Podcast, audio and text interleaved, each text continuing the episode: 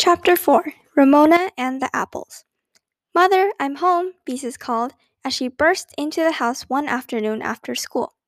Mother appeared, wearing her hat and coat and carrying a shopping list in her hand. She kissed Beezus. How was school today? She asked. All right, we studied about Christopher Columbus, said Beezus. Did you, dear? Said Mother, absent-mindedly. I wonder if you'd mind keeping an eye on Ramona for half an hour or so while I do the marketing. She was up so late last night, I let her have a long nap this afternoon, and I wasn't able to go out until she woke up. All right, I'll look for her, agreed Beezus. I told her she could have 2 marshmallows, said Mother, as she left the house. Ramona came out of the kitchen with a marshmallow in each hand. Her nose was covered with white powder. What's Christopher Columbus? She asked. Christopher Columbus, Beezus corrected.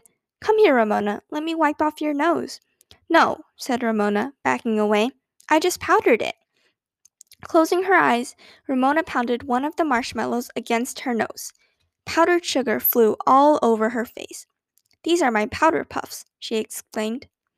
Beezus started to tell Ramona not to be silly. She'd get all sticky, but then decided it would be useless. Ramona never minded being sticky. Instead, she said, Christopher Columbus is the man who discovered America. He was trying to prove that the world is round. Is it? Ramona sounded puzzled. She beat the other marshmallow against her chin. Why, Ramona, don't you know the world is round? Beezus asked. Ramona shook her head and powdered her forehead with a marshmallow.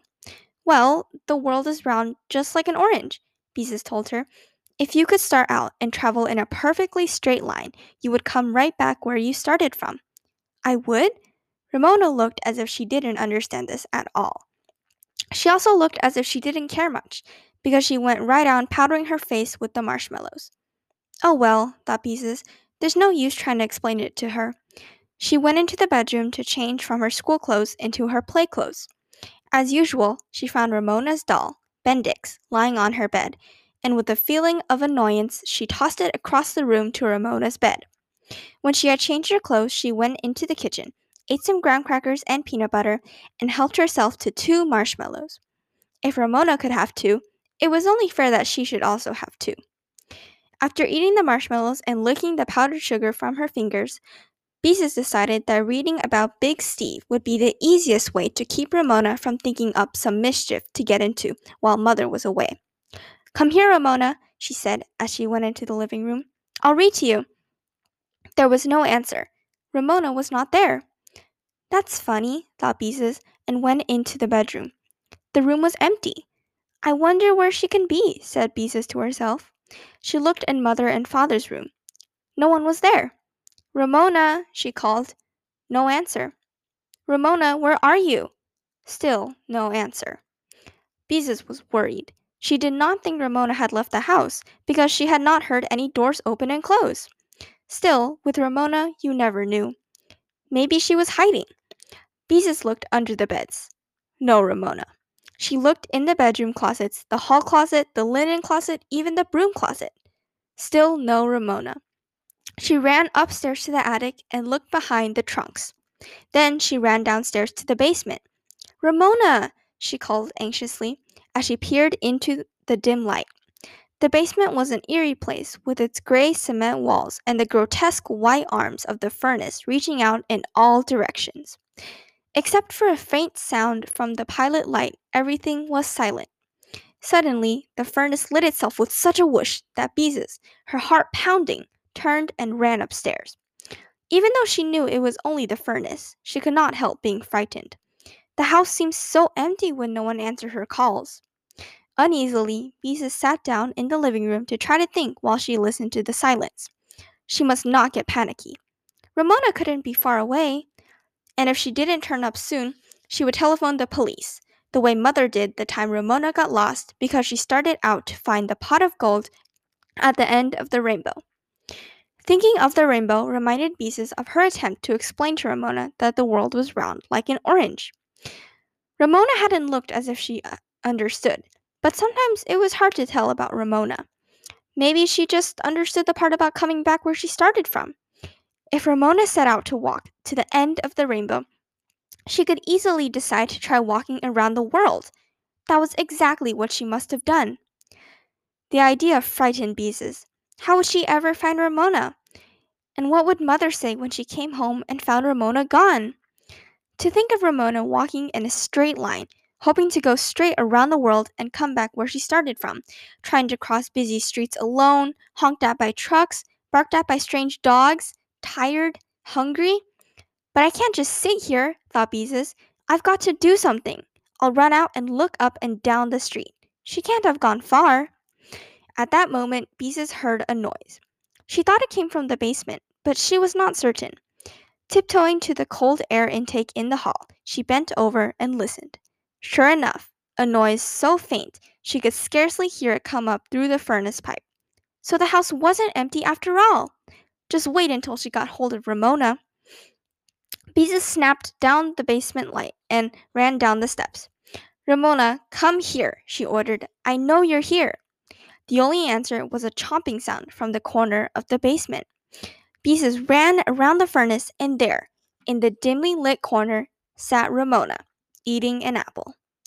Beezus was so relieved to see Ramona safe, and at the same time so angry with her for hiding that she couldn't say anything. She just stood there, filled with the exasperated, mixed-up feeling that Ramona so often gave her. "Hello," said Ramona through a bite of apple. "Ramona Geraldine Quimby," exclaimed Beezus when she had found her voice. "What do you think you're doing?" "Playing hide-and-seek," answered Ramona. "Well, I'm not," snapped Beezus. "It takes two to play hide-and-seek." "You found me," Ramona pointed out. "Oh." Once again, Beezus couldn't find any words. To think she had worried so, when all the time Ramona was sitting in the basement listening to her call, and eating an apple too. As she stood in front of Ramona, Beezus' eyes began to grow accustomed to the dim light, and she realized what Ramona was doing. She stared, horrified at what she saw, as if hiding were not enough. What would Mother say when she came home and found what Ramona had been up to this time? Ramona was sitting on the floor beside a box of apples. Lying around her on the cement floor were a number of apples, each with one bite out of it. While Beezus stared, Ramona reached into the box, selected an apple, took one big bite out of the reddest part, and tossed the rest of the apple onto the floor. While she noisily chewed that bite, she reached into the apple box again. "Ramona!" cried Beezus, horrified. "You can't do that!" "I can too," said Ramona through her mouthful.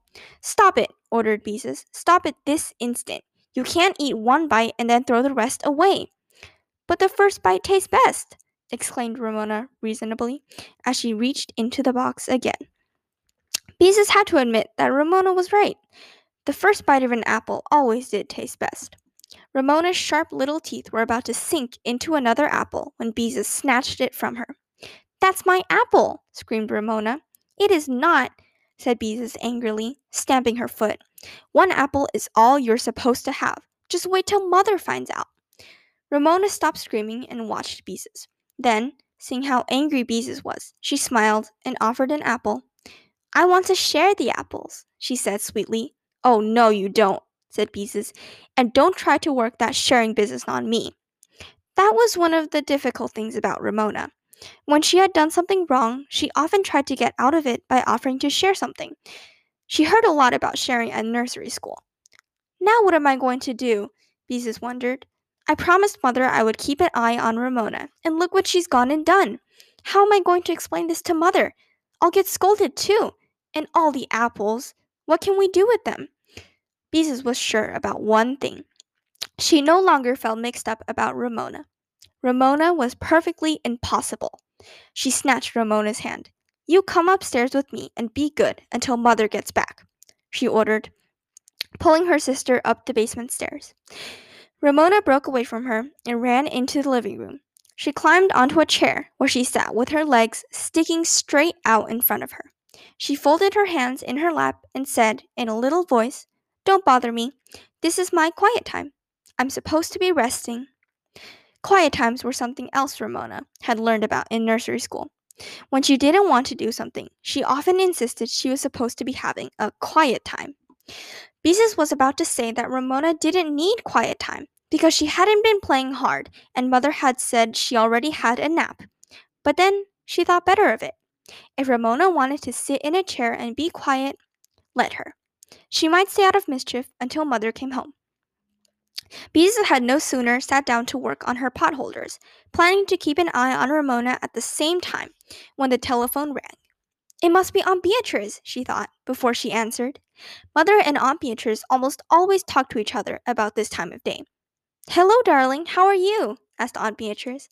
"Oh, Aunt Beatrice," cried Beezus, "Ramona has just done something awful, and I was supposed to be looking after her. I don't know what to do." She told about Ramona's hiding in the cellar and biting into half a box of apples.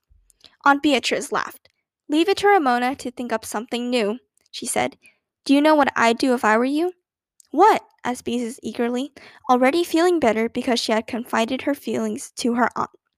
"I wouldn't say anything more about it," said Aunt Beatrice.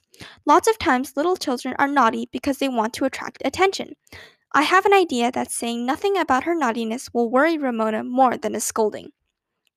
Beezus thought this over and decided her aunt was right. If there was one thing Ramona couldn't stand, it was being ignored. "I'll try it," she said.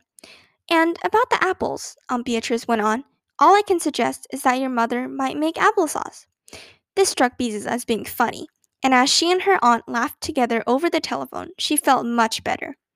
"Tell your mother I phoned," said Aunt Beatrice.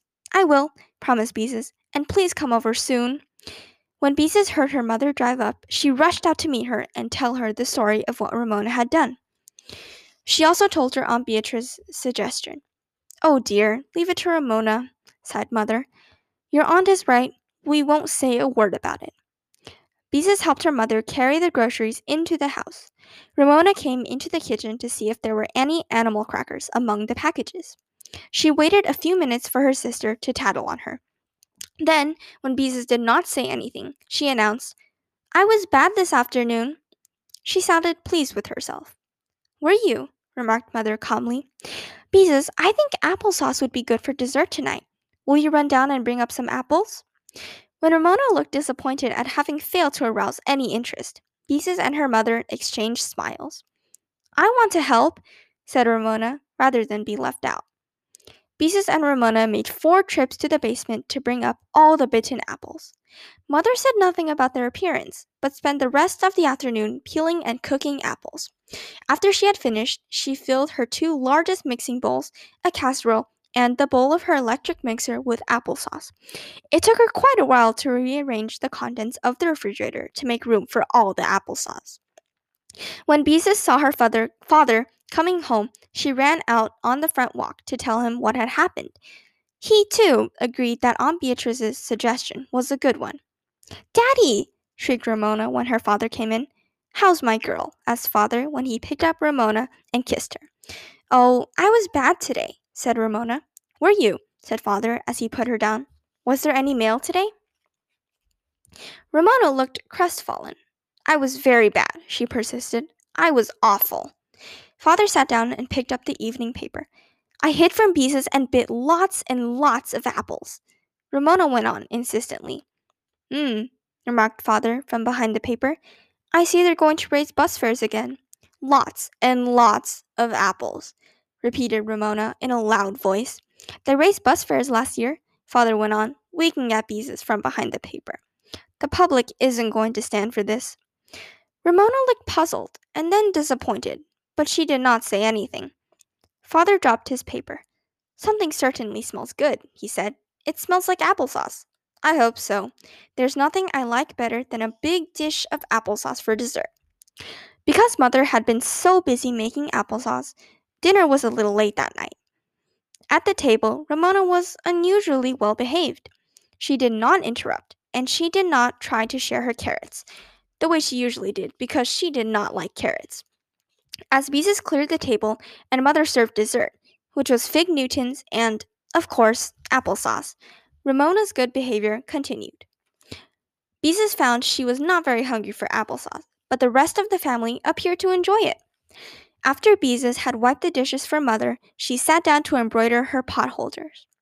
She had decided to give Aunt Beatrice the potholder with the dancing knife and fork on it, instead of the one with the laughing tea kettle. Ramona approached her with Big Steve the steam shovel in her hand. Beezus, will you read to me? She asked. She thinks I'll say no, and then she can make a fuss, thought Beezus. Well, I won't give her a chance. All right, she said, putting down her potholder and taking the book, while Ramona climbed into the chair beside her. Big Steve was a steam shovel. He was the biggest steam shovel in the whole city, Beezus read. Grrr, growled Big Steve when he moved the earth to make way for the new highway. Father dropped his newspaper and looked at his two daughters sitting side by side. I wonder, he said, exactly how long this is going to last. Just enjoy while it does, said Mother, who was basting patches on the knees of a pair of Ramona's overalls. Grrr, growled Ramona. Grrr. Beezus also wondered how long this would go on. She didn't enjoy growling like a steam shovel and felt that perhaps Ramona was getting her own way after all. I'm trying to like her like I'm supposed to, anyhow, Beezus thought, and I do like her more than I did this afternoon when I found her in the basement. But what on earth will Mother ever do with all that applesauce?